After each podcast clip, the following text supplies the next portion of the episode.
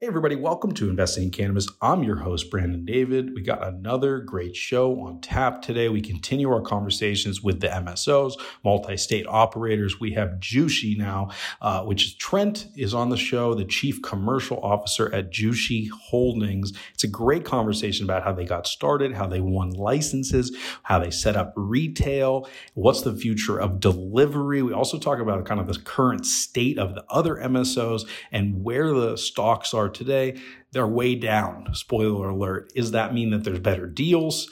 Are we waiting for uplisting? What's coming next? Trent has an amazing outlook on all of this. You're gonna love the episode. I learned a ton. You're gonna learn a ton. Tune in, listen up, get acquainted. Hey guys, if you could just do me a quick favor and write us a review wherever you listen to this, Spotify or Apple or whatever, uh, it really does help us. It's free, it's an easy thing to do, and you can put whatever you want. You can be funny, you know, Brandon talks too much, or you know, something you learned would be great. Anything you want to throw in there, five stars, much appreciated. It does really help us out. Uh, thanks for doing that.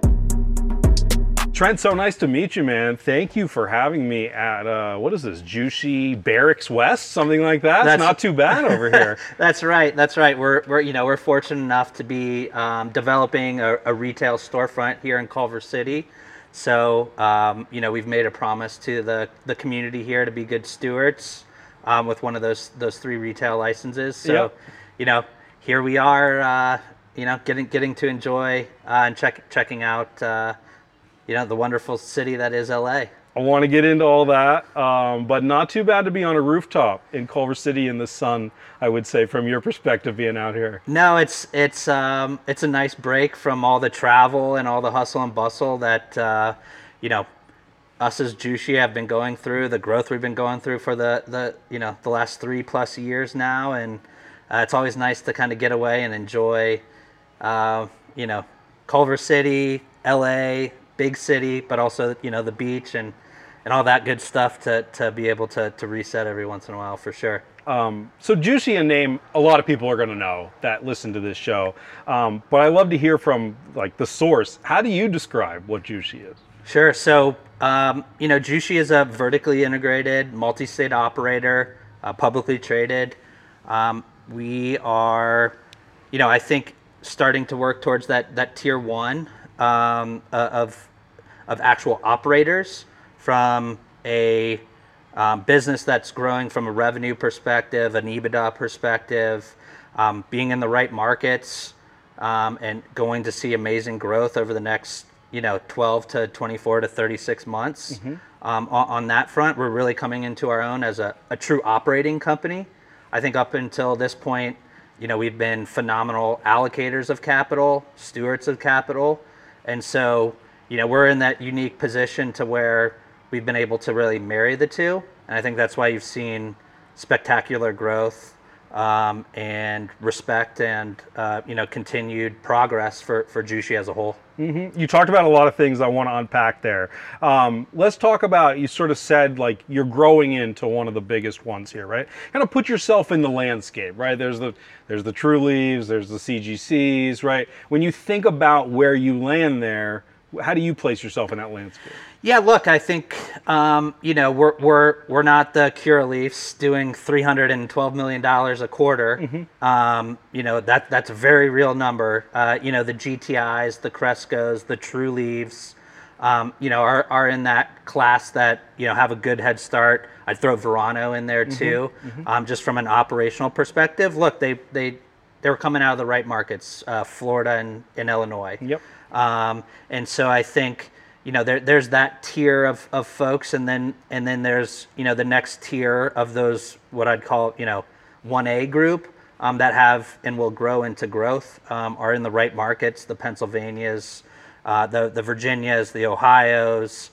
Um, you know th- those those next markets, uh, Maryland, um, that are that are you know have a good mature medical market um, but are really starting to look at and try to understand what a, an adult use program mm-hmm. um, would look like in those states. So, you know, the TerrAscends, um, the Ayrs, um, you know, Jushi is, is right there. Um, the Ascends are, are, are right there as well, I'd say. So take me through the strategy a little bit, if you would, at this point, like the thesis. Like, do you guys want to be the biggest? Is there this niche that you're going for? You know, tell me about that. A little. Yeah, so I, I, I think I think Jushi is a, a unique position. So um, you know, there there's four co-founders, um, and, and then you know myself and and then a lot of the early management have put in a lot of our own personal real dollars. Uh, we never gave ourselves the penny warrants or anything along those lines. So you know, Jim Cacioppo, who's our uh, one of our founders, he's the chairman CEO, um, along with Dennis Arsenal, Jon Barack, Erich Mauff, um, and, and then, like I said, a lot myself and a couple other you know man- managers have, have put in you know 60 plus million dollars of our own cash. That's a lot. and and it is um, and and that was early on. And you know we we were investing right alongside with all the folks that were putting in um, early equity capital uh, as well as debt capital for, for that matter. Um, and so what what we always say is we probably won't be the biggest cannabis company from a, a revenue perspective. We'll get there. I mean we'll be a big revenue producing company. I would say you know i can easily map out with our current assets you know we'll, we'll be a billion dollar revenue company you know come 2024 2025 um, but but we will be the best return for shareholders because we're the biggest shareholders on a risk adjusted basis I heard you say that exact quote on my friend Ben Kovac's show uh, last week or a couple weeks ago, or whatever. Unpack that a little bit. There, there's a lot of things in there. So I think you said we may not be the biggest MSO, like you just said, but we'll have the best return for shareholders on a risk-adjusted basis. Explain what you what you mean by that. Yeah, so we, we, we have a term within Jushi. Um, there's the billionaire bust. So these, um, some of these CEOs um, that have ran uh, cannabis companies here in the U.S. and I would start throwing in a lot of those uh, Canadian CEOs. They are billionaire or bust.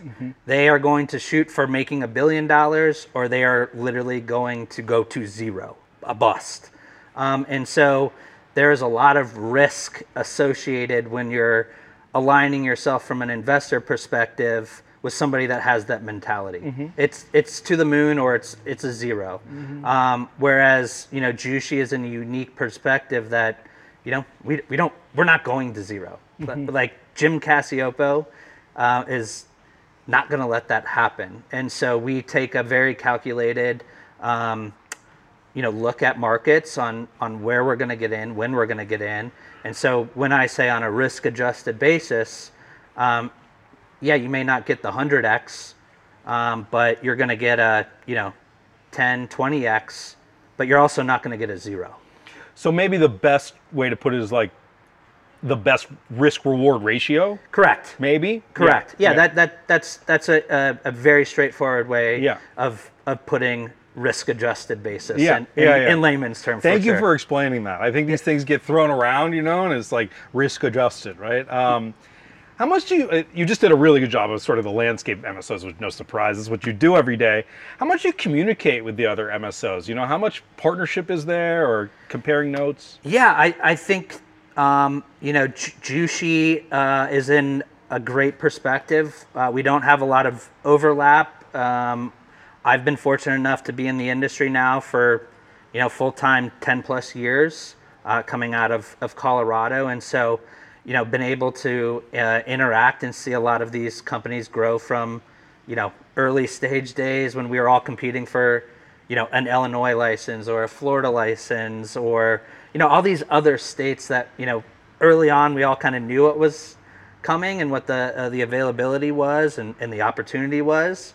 Um, so it's been exciting to be able to you know grow that network and see a lot of the the good folks you know come um, you know to, to the top and and and uh, you know like I always say cream rises to the top and so um, yeah look we we we we do a lot of work with a lot of the major MSOs. Um, you know, we all, um, you know, are able to sit down and kind of think through and talk strategically. Obviously, with this industry changing, you know, at a breakneck pace uh, and growing at a breakneck pace, um, that's the only consistent in, in cannabis is change. And so, um, being able to, you know, sit down and, and really talk to and understand and get a feel for what folks are thinking um, it is is a big piece. Um, and you know, Jushi, we do a really good job of you know maintaining all those types of relationships, but also, you know, we're deal guys, we're finance guys, we're originators, we're you know, we're always out in the flow of every single market, and so you know, we get a really good perspective of you know what what's going on at an operational level and and at a you know a small business level as well, and so you know, there, there's that unique opportunity uh, from what we've built on the management side at, at Jushi to, you know, be able to sit on both sides of the trade, as I like to say. Mm-hmm, Yeah, absolutely. I think there's this narrative that you guys all like hate each other and you're all competing. Oh, right? but it's just not. It's just not that no, way. No, right? look, Yeah. look. I'm, I'm, uh, you know, I'm a shareholder in a lot of the other MSOs. Yep. Um, and I pick and choose which ones I, I go with, not based on my relationship, but but what I you know what I can glean from you know reading and Sure. understanding and and no like I, I I think that's a major misconception. I think a lot of us work. But you really agree well that there together. is that sort of a- a- misconception, yeah. abs- absolutely. I mean, d- don't get me wrong. There there's sometimes uh, that you know we, we don't see eye to eye, and you know it's it's part of business. Yeah, it's business, Um, yeah. and, and so um, I, I think that's that's definitely a, a misnomer, but you know not something that at least for me we we deal with. So if I put my investor hat on here, and increasingly there's more retail investors, right? That sort of have money but don't don't know that much, right? And when we talk about the future of being uplisted and what that means for more capital available out there, well, if I look at the cannabis industry as a whole, not just you guys, it's down about 50% from where the high level was, right? So then if you're a smart investor, you say, well, there's some amazing deals out there today, right? But then you have to pick which ones you want to invest in. Um, what's the best way to evaluate these MSOs? Yeah, I, I, I think there's there's two ways to look at that and two ways to play it as a, a retail investor. Um, you know, the easiest one is is going into um, MSOS, which is like an index fund, and they hold and allocate capital, you know, based on how they see fit. Um, you know, that that's a good way to get get some diversified exposure. Um, and and look, I I think I think the most easiest way to look at it right now is um, looking at at a company's balance sheet and understanding um, the capital stack. Um, do they have more debt than they you know th- than they have cash? I mean that that's a Pretty that's simple. a big no no. Yeah, Uh, but it's something that I feel like people overlook all all the time. They're so concerned with top line growth Correct. all the time. Yeah. Correct. You know, how are you servicing that? Um, you know, we're we're in a industry, and I'll just do some quick math. Um, you know, Cowen thinks that it's a hundred billion dollar industry by 2025. You know, 2026. Let- Let's just say 2025. Um, we all do about a 30% EBITDA once it kind of gets normalized. Um, so that's a, a 30 billion dollar industry number. Um, typically, you know, a CPG or alcohol or, or some big nationalized consolidated industry trades at, you know, about 20 times EBITDA. That's a $600 billion market just in the United States. Yep. And so, you, I mean, you hit the nail on the head. We're all down at least 50. Uh, and, you know, there, there's been nothing that has caused that sell off.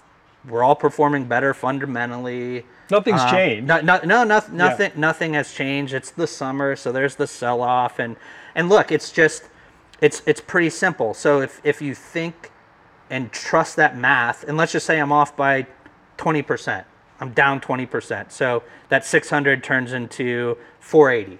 I don't even think if you added all of the U.S. MSOs up right now, we're worth forty-eight billion. Mm-hmm. And so it's it's just simple. You have to pick a company that isn't going to go bankrupt, mm-hmm. and you'll get a 10x. Mm-hmm. You know, Just by surviving. just by you're surviving. get that growth. And and so you know that that to me is a an exercise that you know a lot of people can look at, understand, do the diligence, read about the company. Um, you know, there's unfortunately been some additional, you know, bad news with one of the bigger MSOs that came out over the weekend um, ar- around, you know, uh, the individual's husband. Um, and, and, you know, that's, I think, been a downer for, for the industry the last couple days. Um, and so, you know, you, it's just, it's, it's stuff like that. And then obviously the, the Trulieve, or excuse me, the um, Tilray deal with MedMen that just hit the press few minutes ago, uh, this afternoon. You know, it's super interesting. MedMen's a zombie company. Mm-hmm. Uh, you know, they had 350 plus million in debt and they had zero cash.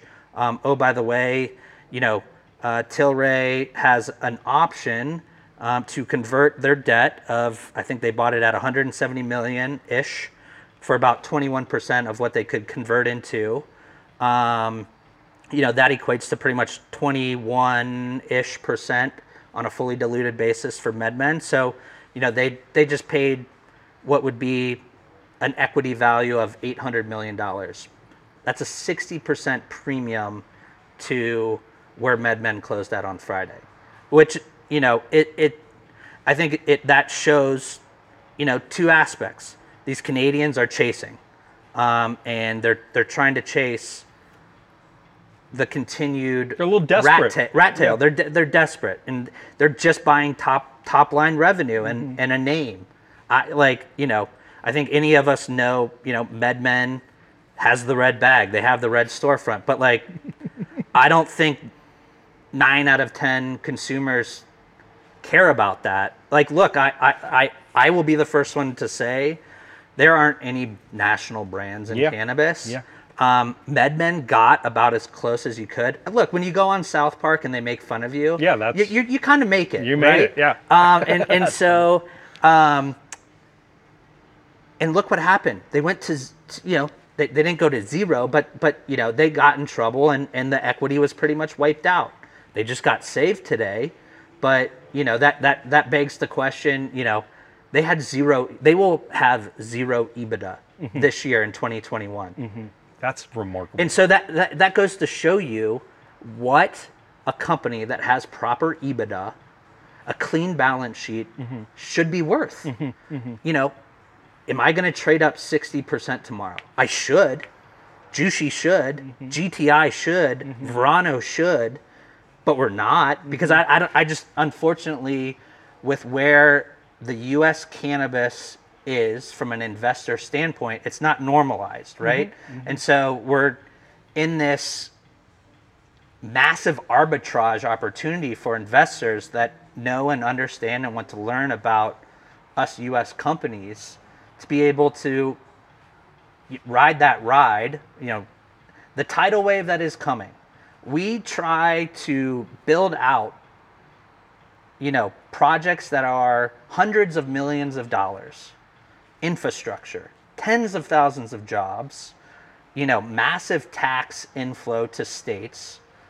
And I do that all through financing with no, you know, with no traditional debt, no traditional mortgages, no traditional equity dollars. So I'm trying to build this elephant of a business that eats capital, super capital intensive, to service this massive market of $100 billion, which I think is light because a lot of people smoke cannabis in the United States.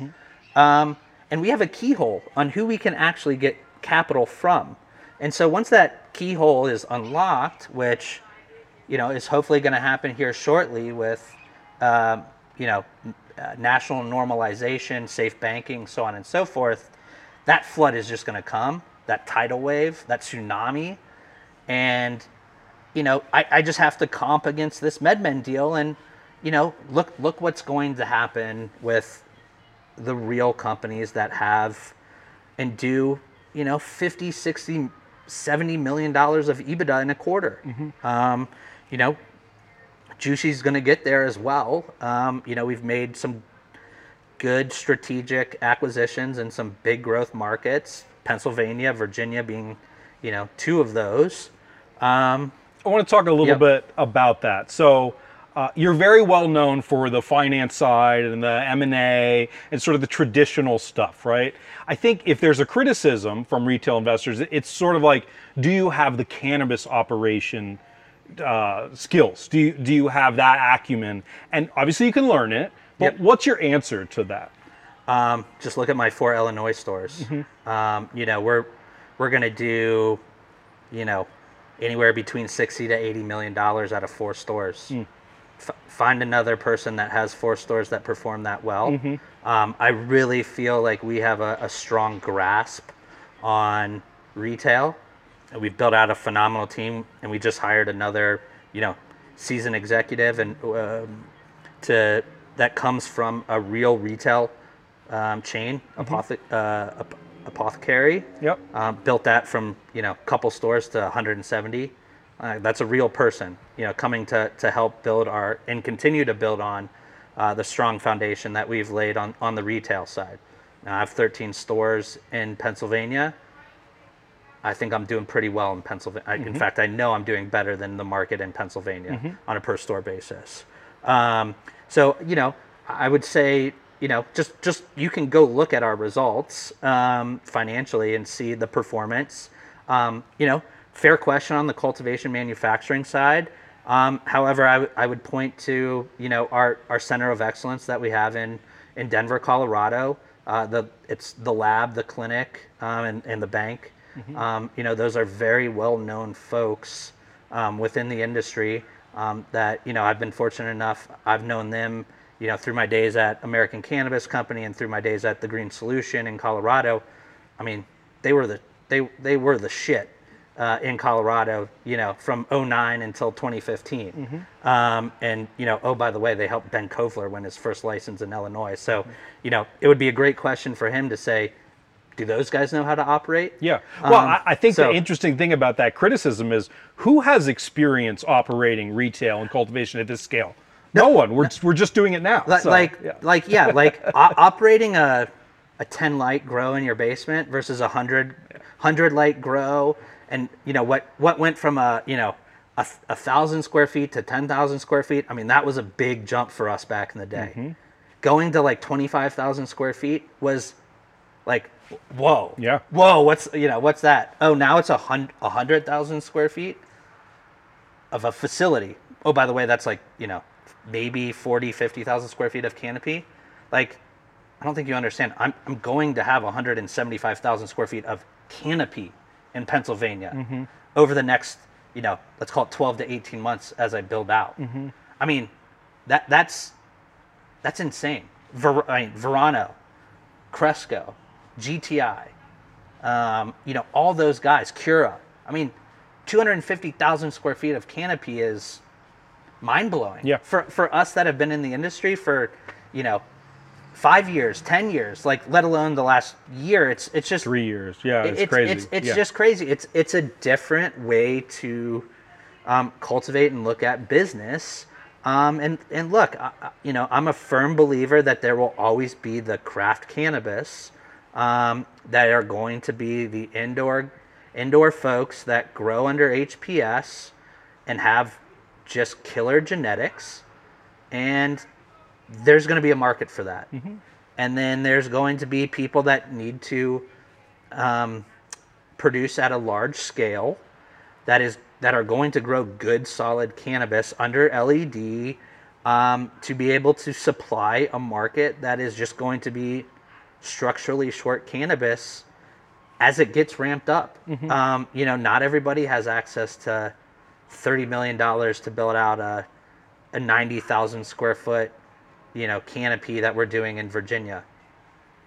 I would say there's you know a select few folks that can actually do that and so um, yeah look I- I, I think there's always going to be that learning curve to scale um, to understand and look at cannabis on, on multiple different ways i mean we, we weren't doing any sort of concentrates you know, back in 2013, 2014, and it, it and all of a sudden it just popped. Yep. It's on the scene, and oh now now by the way, you know, we were running you know one liter, two liter machines. Now we're running 50, 100 liter machine. I mean, it's just phenomenal on Yep. how quick the scale has come and you know the the learning curve again you're you're going to just have to rec- recruit and build a, a bench of people to continue to expand and continuously learn Just like any other business, right? Abs- yeah. Absolutely. Like,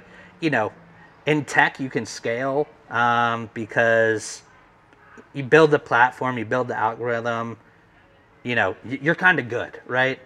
Um, unfortunately, cannabis isn't manufacturing, it isn't tech, it isn't a lot like these other industries. As much as we want it to be. It, it's an It's not, yeah. agricultural crop. Yeah, far too many people made the mistake of comparing it to the technology industry. Correct. And the way that those financing rounds happen, and it's just not that way. It's just not that way. It's just not that way.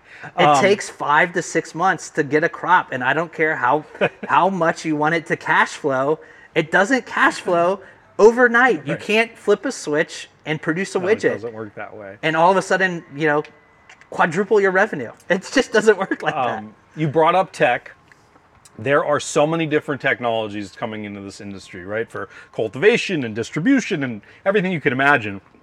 What's sort of your guys' take on that? Are you an early adopter? How do, how do you take those meetings? I mean, there's everything from like AR vision, whether there's mites on your shit, to Yeah. like drone. I don't know. You know, it's how do you guys think about that? that. Yeah, look, um, no, no, we're definitely not early adopters on that one. Now we'll look at and understand and get a sense for, you know, what we think may or may not work, but we won't we won't be the fir- first ones to do it. Um, you know, I think it'll be in, very interesting over the next, you know, 12 to 18 months as we see federal normalization um, on who and what company is ready to come into the space. Um, would I rather have Square be doing my payment processing, or would I rather have Joe Schmo who has this massive workaround? who you know god only knows if it's legal um, processing and holding cash for me Yep. well i know what that one i know the answer for that 10 out of 10 times And let me guess, you don't want to take it in crypto either.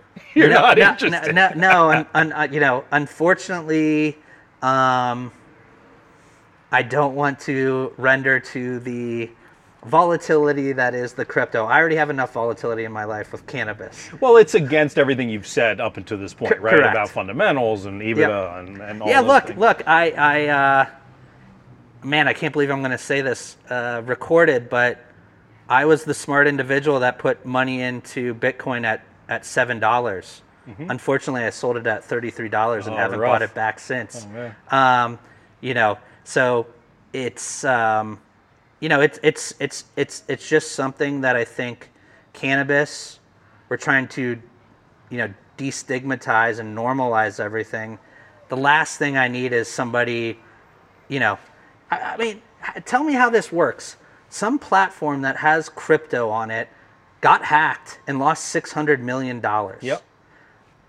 If that happened to any other industry, if you don't think somebody's getting called in front of Congress or that business is going out of business, like that's oh, happening. Oh, absolutely. If Rob, if that happened on Robinhood, Yep. they would be bankrupt. They Yep. would be going to zero. Yep. And so, like, I, I just don't need to add that that volatility or that you Uncertainty. yeah. into into a business that already that, yeah. is uh, uh, uh, uncertain enough. It's just kind of one of those things people like to add all the buzzwords together, right? Correct. They're like, oh, I'll raise a lot of money if it has this plus this, robotics and crypto and weed, and now we're Yeah, good. a, you know? a, a- you know, all you need to do is is have AI, SPAC, and crypto in there, and you know that that that reminds me of of cannabis. Um, you know, my early company, American Cannabis Company, back in 2014, we took we took public. Yeah.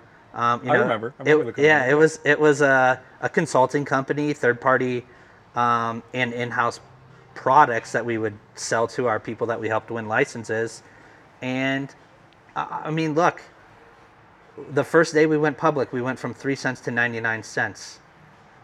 that it was a good day. It, it well, it was a very good day. um, but but then you know, but because we had the buzzword, and then you know, two guys that were cannabis got halted that day, ended up going to away, um, And so, yeah, I, I think there's a lot of like like you said, the buzzwords. Um, but but we're through that now in cannabis. Like we we have true fundamentals, and so you know you can chase these big shiny objects to get that you know hundred thousand x return.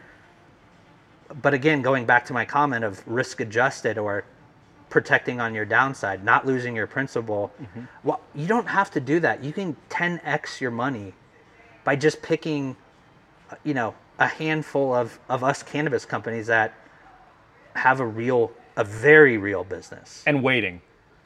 Exactly. Yeah. Well, that's the hardest part for people, right? Yeah. They, they can't just sit. I like look. I've been I've been waiting for the better part of twelve years, um, and I see the light at the end of the tunnel. Yeah. Um, you know, I'm very fortunate to you know be in a position with Jushi that, um, you know, we we do have you know a lot of visibility and are having conversations around how these programs are going to be structured, um, and I. I take that as a very serious responsibility as being a good steward for the industry um, and making sure that um, you know those programs are im- implemented successfully to have the outcome that all these people at you know the political level want, that us as a business want, that the patients deserve, that the consumers can um, you know deserve, and so um, that that's that's something we want to make sure you know we, we help and get right um, in in any and all markets that we participate at the state level,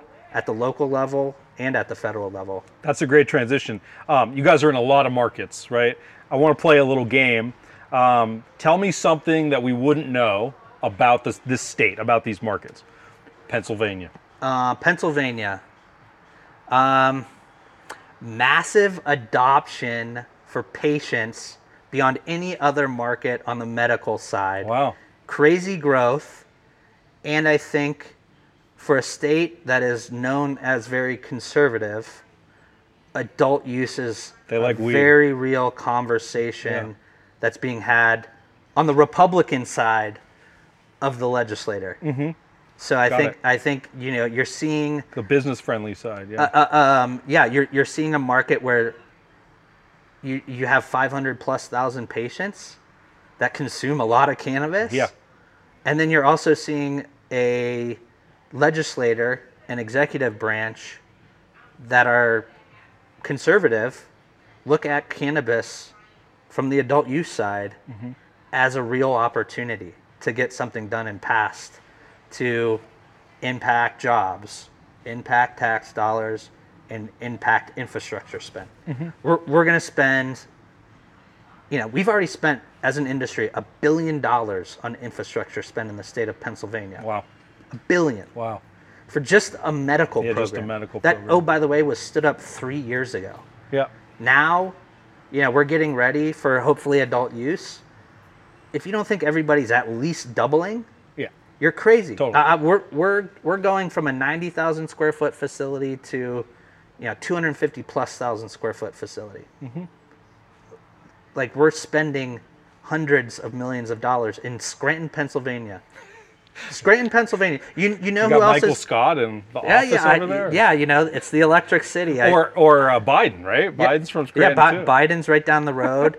um, look, they they have a, a really smart woman as a mayor. She's an HBS grad, Harvard Business School Mm-hmm. grad, and she gets it. Like it's it's it's phenomenal. That's cool. Do, do you know the last time?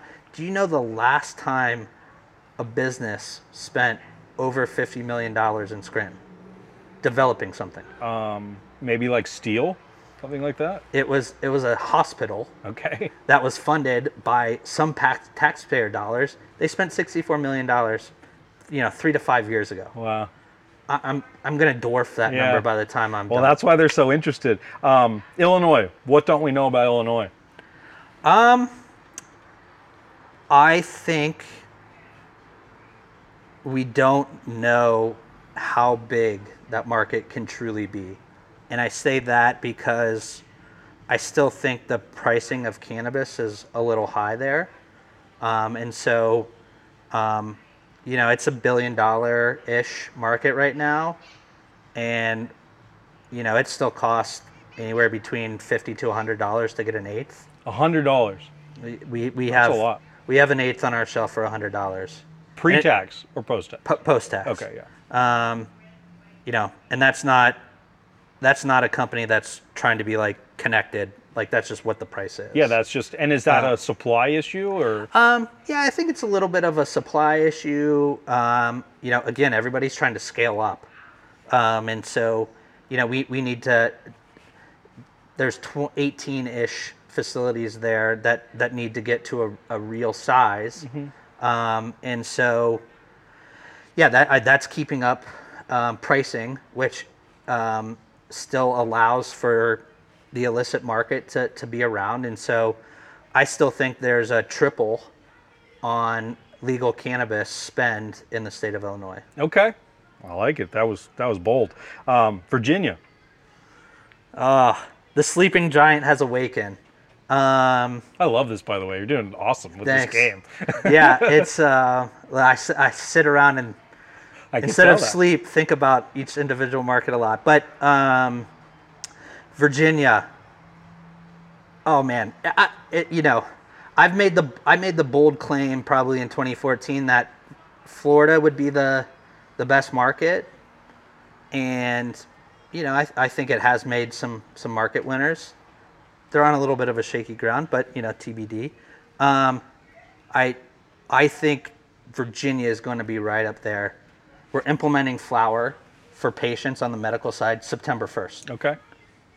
I don't think too many people even know there's a medical program Yeah. in the state of Virginia. Um, we did a massive cleanup um, on the medical side uh, at the beginning of the year. We got the flower bill passed at the beginning of the year. Oh, by the way, we got adult use passed at the beginning of the year. Yep.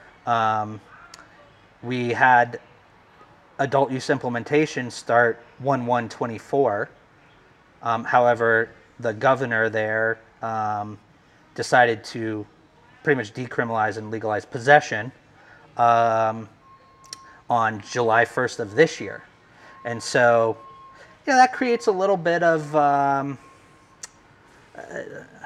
a quandary for folks. Um, folks that, you know, are law abiding citizens. I can possess cannabis, but I got to go break the law to uh, purchase cannabis, Yeah. procure cannabis. Yep.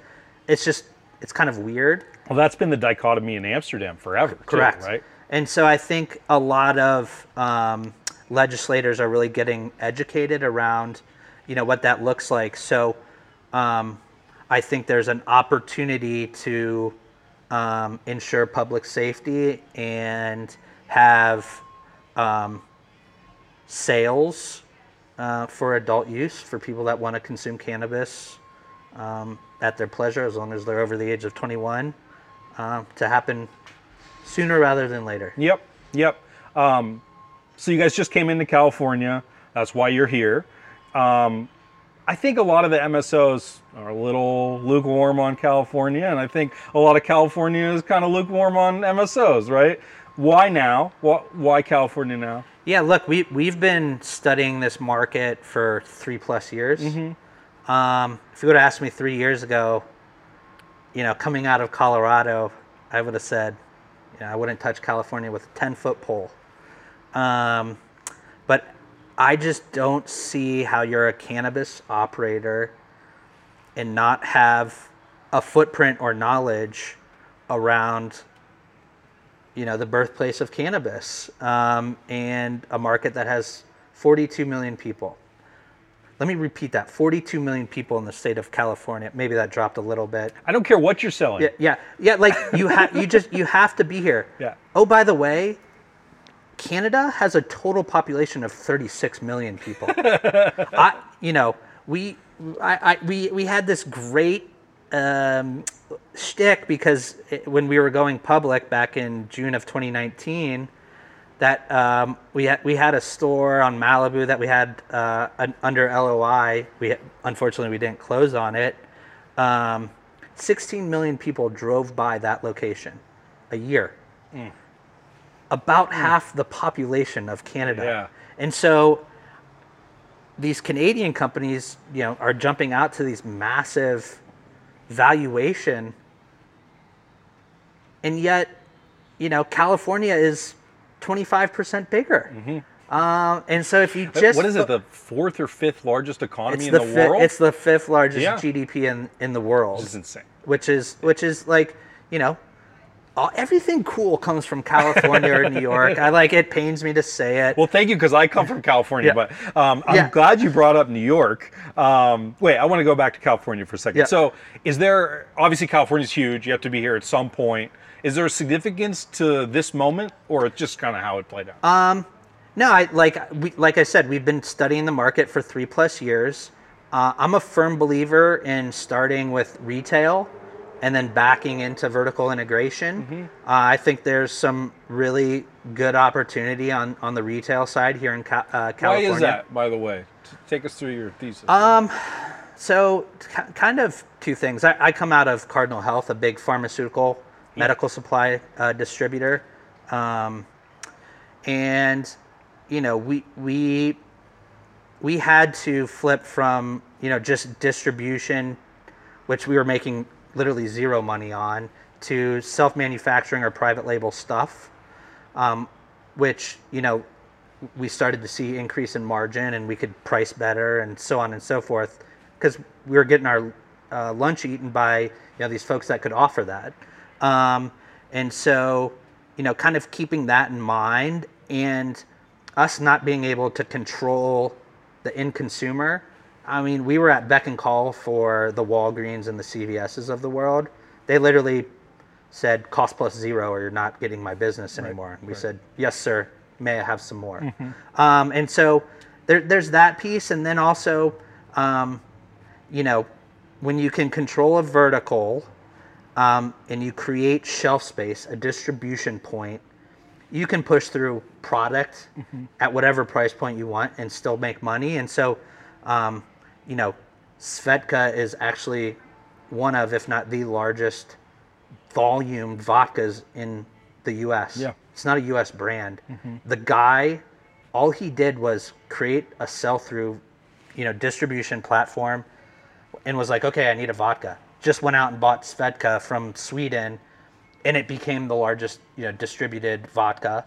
And the last piece is, you know, I get to meet and talk to a lot of super smart and interesting people in cannabis. And uh, this one individual, I tell this story all the time, um, operates his cannabis business out of his old great great grandfather's uh, shop where they used to produce Cole Haan. And he found this trunk in uh, in, in the building, and it was all um, all shoe brands that they used to white label manufacture for.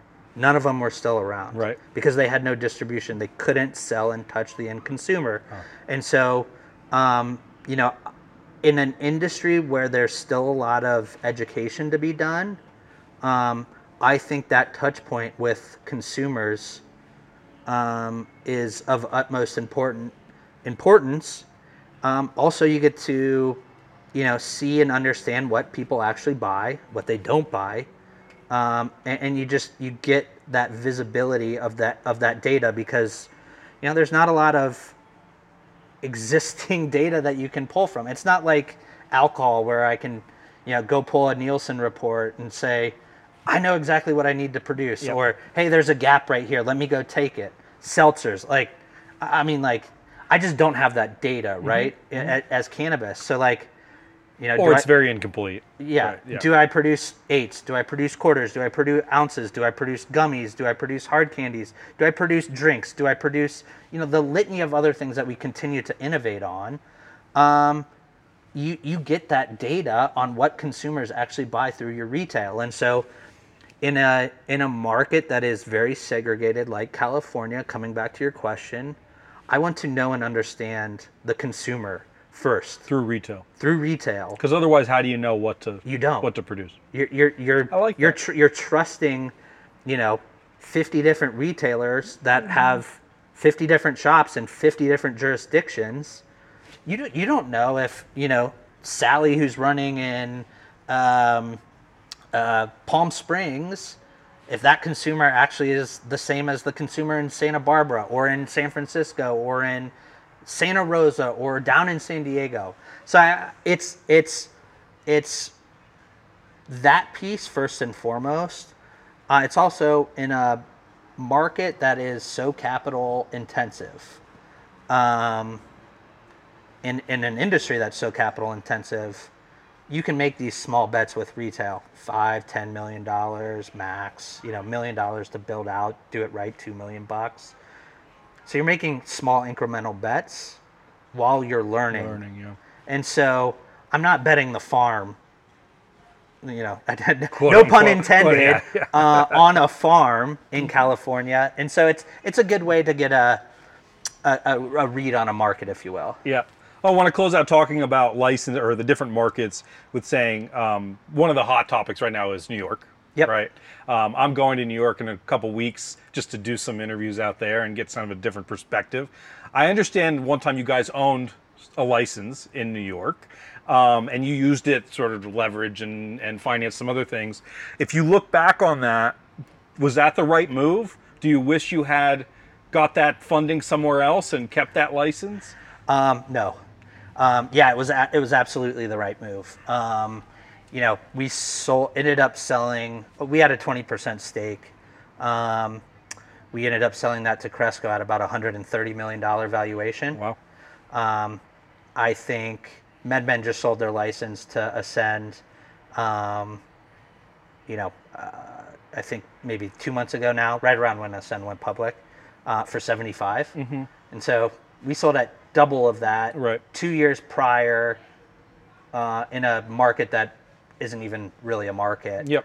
Um, and so, you know, uh, we have we have been able to deploy that capital and get a return that has been Sure. exponentially more than what that license is is actually worth now. And does New York interest you now? Um, I you know I think we'd have to get the get the correct deal. Sure. Um, and you know I'd caveat that with I think nine out of ten licenses are kind of spoken for already by you know one MSO or another. Uh, so it, it would be difficult um, to, to to get back into that market right now. Plus, you know, there's just a lot of uncertainty with you know Cuomo moving on and how the program's going to be implemented. You know, is AOC going to give everybody and their mother, you know, a license on retail, on Yes. cultivation? Yeah, you know, I, There's going to be so many micro licenses. It's so ridiculous. you know, I, I think there is um, you know a competitive advantage for when people can you know be vertically integrated and you know they'll scale up to be able to supply all those those retails. But again, I just I come back to my statement. I'm trying to fit an elephant through a keyhole. Limited capital right now, and when you when you have to make that choice of where you deploy capital, I just have way better opportunities for a return on ROI on that capital. That, you know, New York is what New York is. Yeah. Um, No, that was a great yeah. explanation. I, I think you took us through it really, really well. Um, I want to switch gears a little bit. Um, you guys just announced a bunch of new brands. How do you think about building versus buying brands? You said earlier there's not any national brands. Um, take me through that analysis a little bit. You must be hit up by everybody, right? Every brand, every pre-roll, every everything. Yeah, uh, I am. Um, and look, I, I, I'll have a conversation. I, I always want to ed- be educated and continue to be educated. Um, look, I, I think there's a couple brands that are, you know, cool and hip, and they, you know, they've stayed laser focused. Um, that you know will, you know, consider moving moving forward. But you know, those are those are going to be you know specialized products. Um, you know, for, for us, how we think about brands, um, you know, I, I- have I have a, a gentleman, his name Andreas Newman, uh, who's our you know chief creative director. Uh, the, the dude just won a Grammy, like you know that, Yeah, this that, this is what he does, um, is is creating brands, and so, you know, I feel like. Um, when we deploy the amount of capital that we deploy. So let's just use we're we're getting ready to close in uh, Massachusetts. I paid 110 million dollars for my license, right? Um, and so I need a return on that 110 million dollars, and you know that that's going to be a market that's going to continue to get competitive, and you know every dollar counts. Um, when pricing is so high, you know you can kind of survive a little bit, but as as that competition eats eats into that pricing, it's just it's more and more imperative to either gain market share by moving down first or maintaining market share by moving down and matching that you know I can't get caught with a contract on selling something that doesn't work economically. Um, you know i'm paying 10 15% royalty on gross revenue. Like that just doesn't work. I'm, I'm paying you know eight bucks for a cartridge instead of you know it costing me a dollar 42 to get myself. Um, and so Well, that was the original PAX play, right? uh, yeah, I mean, a lot of people are doing it. PAX is doing it. I think uh, they were the first, is doing it. yeah, Yeah, yeah, yeah, yeah, yeah. Oh yeah, oh yeah. They were the first to do it. And so, you know, I can create a brand um, internally that's cool, that's sexy, that looks good. I have the sales channel to do it. Oh, by the way, I have the product to do it. And oh, by the way, in a in a market that is categorically short biomass, flower, distillate, what you name it, I can't produce enough. And so why would I give the economics to somebody else when I know the market needs more product and they will buy it at my price and I'll make more money. Well, well, yeah, I think that's what most people don't understand is we're still in the days of just supply. Correct. right and and i think that's one thing in california we take for granted is like in a lot of these other places you can if you have it it's going to sell right? And that's just not necessarily the case here and people are very much more nuanced. Um, what happens in a world where interstate commerce is allowed or you can put stuff in the mail um, the msos that have played on the limited licenses like you have what does that do to the economics? What does that do to the future? Or is that so far in the future that it's not relevant? Um, it it's seven to ten years out. Um, you still can't you still can't send a Schedule One narcotic in the mail. By the way, yeah like For sure. it, it, it's it's it's it's not a thing. Um, also, you know, I I would put it this way: it it has to come. Like interstate commerce will come. Don't Yep. get me wrong; it's Yep. unconstitutional not to have interstate commerce. Um, however, I don't know one single program in the country that has the same exact regulations that another state has, especially when it comes to independent third party testing. Mm-hmm. So I have to pass in Pennsylvania at you know fourth to the tenth power. Oh, by the way, I have to get it tested when I harvest it and when I put it into finished product testing. Guess what other state does something like that? Hmm. None. And if you think the the uh, conservative legislator of the state of Pennsylvania is going to be like, you know what? It comes out of California or Oregon or Illinois for that matter, and I'm not going to have the same exact protection for my consumer or patients in the state of Pennsylvania. You're out of your mind.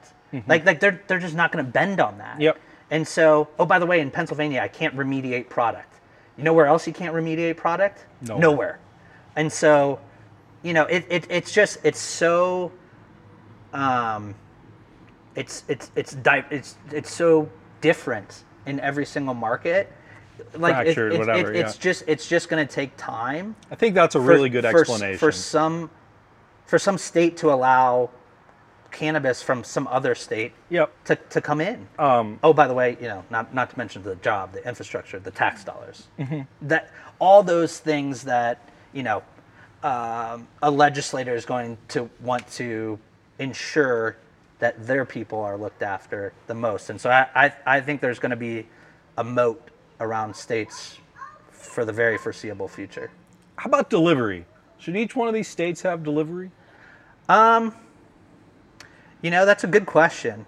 Uh, I, I, don't, I don't have an answer to that. Um, you know, should a patient that's you know bedridden and can't get out be able to take a delivery? Absolutely. Um, I just don't know if it's economically viable yet. Um, you know, we're we're in a unique situation in Virginia where I have my HSA. I'm in HSA two. Uh, I can deliver in my HSA. You know who else can deliver into my HSA? Nobody. and so if I can't figure out how to deliver there economically and f- and, and get all the kinks worked out and everything, um, you know, I, I shouldn't be doing it at all. Um, I, I I kind of view it as like a I think I'm a little different in the fact that I think it should be viewed more like a, a dom. I, I think delivery should go by way of pizza, and and the best pizza delivery that I know is is Domino's, tech driven, um, you know, very much one of you know five options when you view my retail of a way to pick up your cannabis. Uh, you have your your traditional retail sales floor, you have your express pickup, you have curbside pickup, you have drive-through, and then you have delivery. It's just it's just one of five channels um, that that you can you can get your cannabis from, um, and you better be able to place that order and get that cannabis within 30 minutes or an hour. You know that that's that you know you better not be more than that because I mean, I don't like waiting for shit. Um, and I know everybody else is now, now, now. Um, and so I think you, that's what you got to figure out from a, uh, an economic perspective um, for, for, for it to work. Um, you know, I, I know there's a lot of this, you know, kind of direct to consumer, kind of omni channel thing um, going on. I think that'll be interesting. It is interesting. Um, but again, as a retailer, obviously we're a long way from that happening, Yep. especially in other states. But as a retailer, does that concern you? I mean, the fact that these other brands will say, "Well, you didn't buy us, so we're going around you." yeah, look, uh, you know, it, it, uh, to be honest, it's it's really only possible in in California Today, yeah. Um, today, correct. Um, no, look, I, I think, um, a, I think it will get more people into the um, regulated cannabis industry um, first and foremost. So that, that's what I'm. Uh, that, um, that don't get me wrong. That is what I'm first and foremost all about.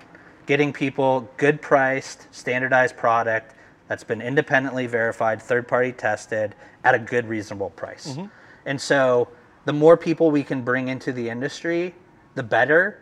And if that opportunity presents itself for somebody from a business perspective to bring awareness to their product, 100% they should absolutely do that because I would venture to bet you eight out of 10 people that do order direct from somebody will have a good experience. They'll say, okay, that was pretty cool. But I want to go try something else just to make sure I like that one. Mm-hmm. And that person will go into a regulated store mm-hmm. to continue to be educated, see what else is out there. And so I, I just think it's it's good for the industry as a as a whole. Uh, that is one that I say, you know, the rising tide ra- Yeah. raises all boats. Yeah, I agree with that. the the The pie is huge.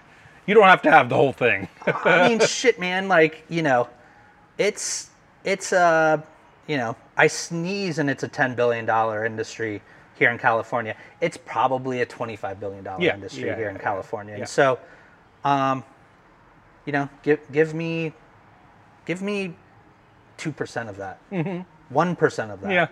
and then you know i just i do the you know what's that ebitda equate to what does that multiple equate to it's just i don't need to own 5% or 10% it's it's just not necessary i think you we gotta get people into the the regulated cannabis industry and we have to price it correctly to do so and keep the taxes to a point that it's doable. Correct. And keep the black market at bay. Yeah, look, it, it, um, Il- Illinois is a crazy example of this.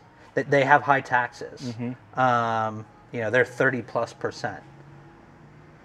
Actually, for like the last four or five months, the state has collected more cannabis tax dollars than alcohol. That's wild. That That's wild. they just went legal a Yeah. year and a half ago. Yeah. how long has alcohol been legal? Yeah. Like they are they are 20% more tax dollars a month in the state of Illinois than alcohol. That's insane. Wow. I, that's, And- a, that's a great And, stat. and, and, and like I said earlier, we're still 3x from where we're at right now Mm-hmm. on, on what that market's going to do. I, you know, that's conservative in my mind. Yep. Um, how about these other alternative products? There's this narrative that the huge next wave of consumers is coming in, you know, soccer moms and all this stuff, and they want beverages and low dose edibles and breath strips or whatever else they can come up with. What says you about that? Is that as big as we think it is? I'll, I'll put it this way. So, the green solution, I was the president. We had 23 stores, I think, by the time I left in Colorado. Pretty mature market. We produced hundreds and hundreds of SKUs. Mm-hmm. Totally, a lot of different products. Mm-hmm. Drinks was one of those. You know, we ran specials. We tried 10 mgs. We tried 5 mgs. We tried 100 mgs. We tried 2 mgs. Didn't matter. Yeah. 1% of sales, Yeah. max. Wow.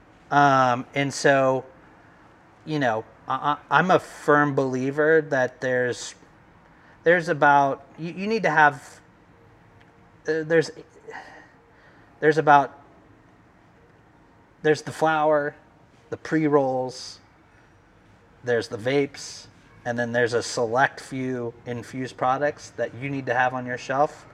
It's about 20% of your product Yep. mix Yep. that'll equate to over 80% of what your sales will actually be. Okay. Um, and so, you know, look, I, I think, I think there there's going to be products that bring people into the market, um, but they'll they'll divert back to the norm. Uh, most people will. Um, I think the the piece that is that next wave of product. I don't think it's it's delivery methodology, consumption. Um, I think it's you know, hey, mixing um, specific formulations with multiple cannabinoids as well as terpene profiles.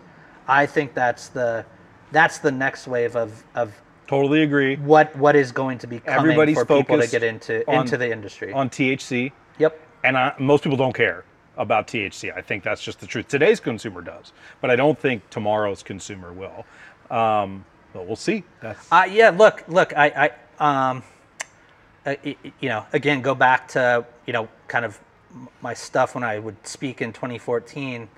I was, you know, I was one singing from the mount top, mountaintops that, um, you know, come come 2020, 2025, flower is going to be like 30, 40% of sales, and you know, the whole concentrates and infused products are going to be, you know, 60, 70%.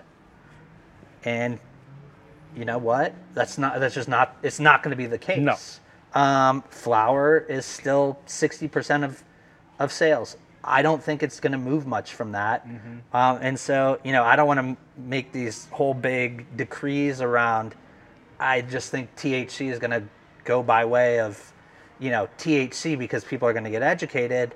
Um, I, you know, I, I think people are going to continue to learn about, you know, terpene profiles and and all that stuff. But and but I also and offset time too, Yep. right? yeah, I, I, and so I, I I don't think there's going to be a consumer that always just wants a 25 plus THC testing Yeah, strain. sure. I don't think that's going to go away for qu- quite some time, and because I just don't think flower is going away for quite some time. Um, and so, yeah, I think people are going to become, you know, more attuned as cannabis again becomes more normalized, of maybe some smoking something that is like an eight to twelve percent THC Yep. for like a good solid buzz. But then I go back to that person's more than likely going to pop, you know, a 2.5 milligram infused product than smoke a smoked flower. Yep. When somebody smokes flower, they're they're going to want to get high. And they know what they're doing. Exactly. Right? Yeah, no, I totally agree with that. Um, let's shift a little bit. We're almost done here, promise. Um, you have such an amazing background, right? You've done all this experience. You're talking about back to 2013, 2014, which is forever in weed years, right? Why Jushi? You could be doing a lot of stuff. Why Jushi? Yeah, look, I, I um, f- first off, I, I've I've enjoyed and learned a ton from a business perspective from Jim Cacioppo, from from Erich Mauff, um, Denis Arsenault, who was one of the other co-founders, uh, former CEO and chairman of Organigram, uh, who has been a client and become a very good friend of mine since you know 2013. Um, you know, vouched for Jim Cacioppo, who was a large shareholder through his family office in OGI. Um, and it was something that, you know, at, at that time when, when, when Jushi was getting talked about late 2017, early 2018, um, you know, I was still viewed as kind of like this younger guy who, you know, didn't have the Rolodex uh, or, you know, credo that, um, you know, Jim and, and Erich uh, did um, and, and Dennis for that matter as well, from a, a, a relationship, capital raising, capital allocation. And, um, you know, that played a huge part into why we sold TGS National um, and me coming over in that transaction. Um, and so, uh, you know, I, I've learned a lot from them. We've made the right strategic choices. I think it's a great place to, you know, continue to work and grow.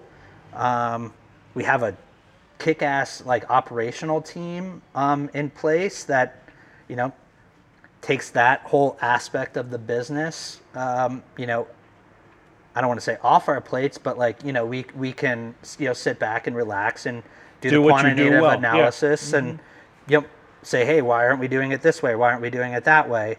Um, and, and so it's it's it's just a really good um, you know platform from that perspective. And then you know i, I also think um, we as jushi have um, a real opportunity to continue to you know progress and put programs in place at the state level local level and ensure that at the national level this this thing gets done and you know done correctly. So i, I do have a little bit of um, responsibility and, and being able to have that you know social impact and social change And you uh, talked about being days. a good steward of capital several times in this Yep. interview. I think that's really important and like fairly novel in the cannabis industry, right? Yeah, that's kind look- of a new idea. Yeah, look, I, I, I have a lot of my own personal money into this. Jim, Jim does, and Jon, and, and Erich, and Dennis, and you know, we don't get to go to like the big PE firms and be like, "Yo, dude, write us a two hundred fifty million dollar check." Yeah. It, it's it's friends, it's family, and so That's um, very personal for you. it- yeah. Mm-hmm. It's it's extremely personal, and you know I I've been fortunate enough to be in the industry. You know, my first investment was 2009 with my cousin. wow.